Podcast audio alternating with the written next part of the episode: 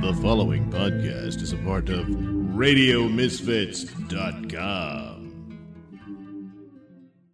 We have chosen to omit names or use sound effects in this production because the individuals discussed have not been formally arrested, charged, or accused of wrongdoing in the death of Carol Rofstad. The Normal Police Department declined to participate in this podcast.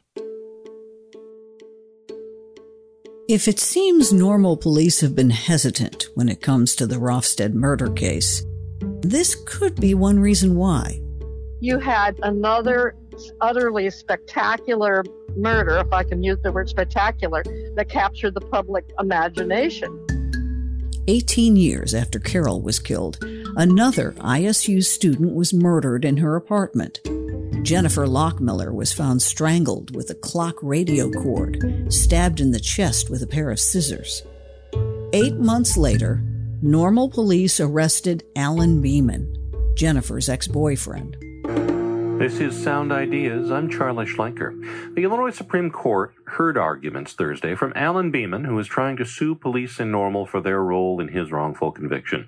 The Rockford man served 13 years out of the 50 year sentence for the murder of Jennifer Lockmiller, an Illinois State University student and former girlfriend. The complicated case is still ongoing. The courts have granted him a certificate of innocence, and former Governor Pat Quinn pardoned him in 2015. There's no way that that 13 years can be given back to me. Beaman says police in the town of Normal conspired to frame him after the 1993 murder by withholding a suspect's polygraph test from evidence and by not truthfully reporting other details of the investigative process. The, uh, the case law regarding prosecutors withholding evidence that would indicate innocence of the person charged is is uh, Brady versus Maryland. There were three other suspects that were probably equally strong to the guy they charged, and at trial they uh, they they dismissed that and said there was no evidence against anyone else, which was totally untrue. Mm-hmm. When that was reported, Rofstad stuff came up like, oh no, here we go again.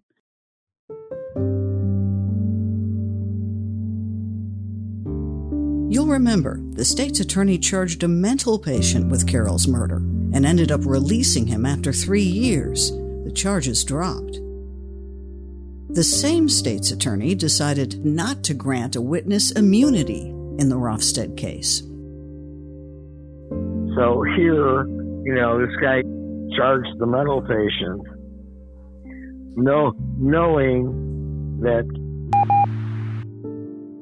wanted to tell the story, and uh, all he wanted was immunity. And they went ahead and went after the mental patient because they wanted to get uh, out from under the case. That's more Brady versus Maryland. They they knew that somebody unconnected with the, the person being charged knew said that he knew who did it and wanted immunity from prosecution. See, the, the, the deeper you dig with this, the more similarities you have between different uh, different capital uh, offenses, and they all they were all botched up in the same way. Let me say this about normal police department. They, they have a horrible reputation. If you were going to commit a murder in any city in the United States, make sure it's in normal Illinois because they are terrible at doing murders. They just can't get a conviction. They just can't. It's been 10 years since a Rockford man was exonerated after spending more than a decade behind bars for murder he didn't commit. I'll be fighting this fight for the rest of my life and and and I should because having experienced this, I need to be somebody that's out there trying to make it better. So hopefully I can raise some awareness and keep people mindful of that when they're sitting in the jury box. In Rockford, Shannon Kelly, 23 News.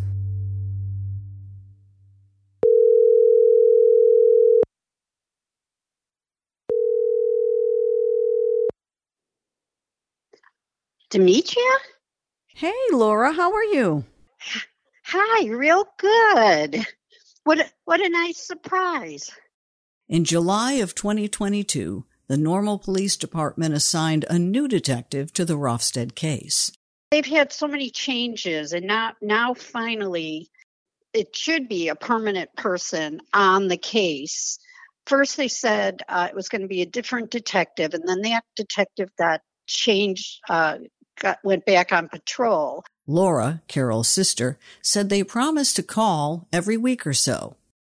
We had a list of questions for them, and we said, now let's talk about this uh, uh sketch. And at the top of the list of the family's concerns, that inaccurate composite sketch. It was nighttime and supposedly you could see the color of their eyes. You know, none of that sounds like it it's really accurate. Everything was so iffy. Could you take it down? And they said they would.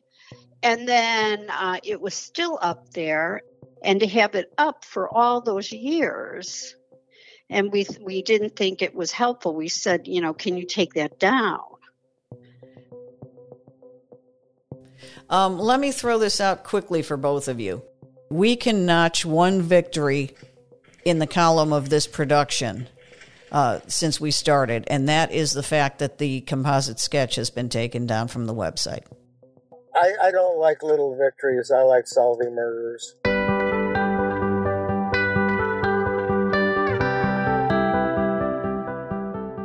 On March 4, 1973, Delta Zeta was approved as the first sorority on Illinois State University's campus. We had scheduled an interview with the president of the Delta Zeta chapter at ISU. We never had that meeting. As of today, I have been informed that our national offices do not wish to have us be in contact with any form of press regarding our sorority or our individual chapter, regardless of the content. I wanted to thank you for your efforts with the meetings and wish you luck with your story and future. Sisterhood, a word so profound yet so unclear. That surprises me and bothers me. I have no reason to be quiet about it now. When you're in a sorority, you're taught, oh, your sisters for life, all of this kind of fellowship that you are signing up for. But when it comes to something like this happening, a literal murder of one of your fellow sisters, they're silent about it. Two letters, one home. This is an experience of a lifetime. This is Delta Zeta. Alone, I am capable. But together, as Delta Zeta, we are unstoppable. I think it's still important for the organization to speak up about it and get justice for Carol. Sure, you can say that you're all for that and you're an advocate for that, but actions speak louder than words.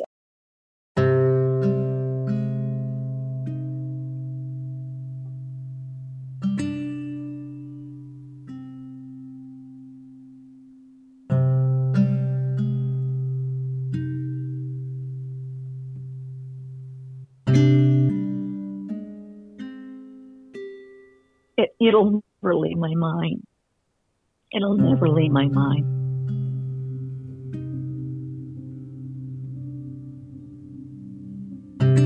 My brother drowned five years later after that. I think more about Carol's. I don't. I don't want to say I think. It's just because I don't have closing. I had closing on my brother. I know, but it's just closing. Having the satisfaction of knowing whoever could be that evil. Every year on the anniversary of her birthday or her death, there's many of us that stay in touch to this day. And it's been since 1975, but you just can't move beyond that. You can't. It, it's not an easy thing to do. We all loved Carol. She was just a gem. She was so beautiful and happy, bright, fun loving person.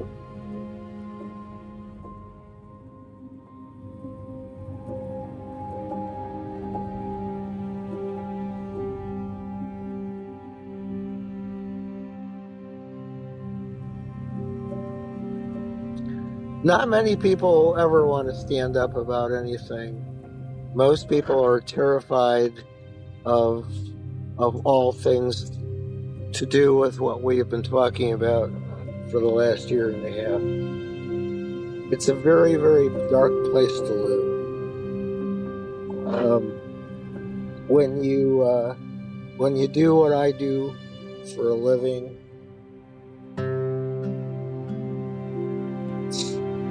dark place, and at, at some given point, when you when you live inside a, a, a shell like this for a year and a half, with a, a major part of your time consumed by what happened to one seemingly delightful young woman, um, it takes a toll on people.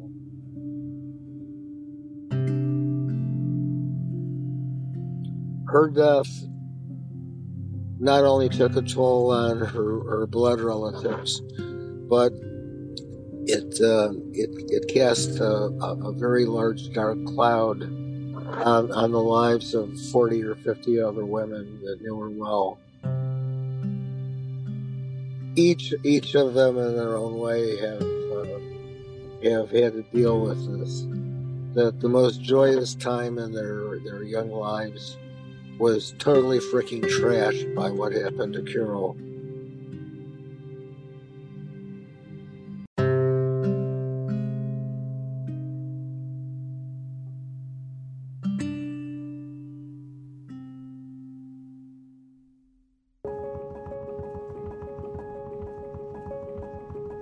The old house is now an apartment complex on Fell Street.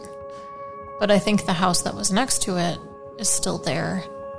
And I mean, structurally, it's what it was in the 70s. Well, they mentioned in their email chain that yes, we still talk about Carol.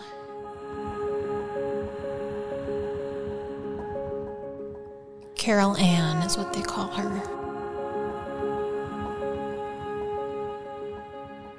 and it's their it's the ghost of Carol, and she's a friendly ghost. She's she just kind of wanders around the house, and they said they kind of view her as their like protector in a way.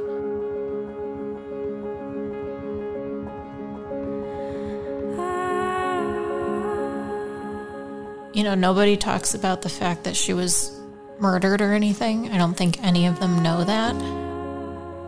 But they know there's like the legend of Carol's ghost. Carol was loved by so many. You have to hope that someone will be listening who might know something or know someone or even just ask questions again.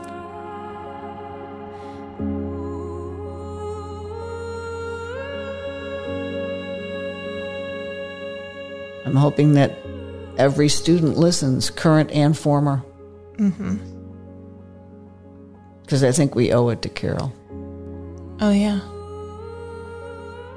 And that's really what it's all about is for Carol to bring her some justice and some peace and some peace.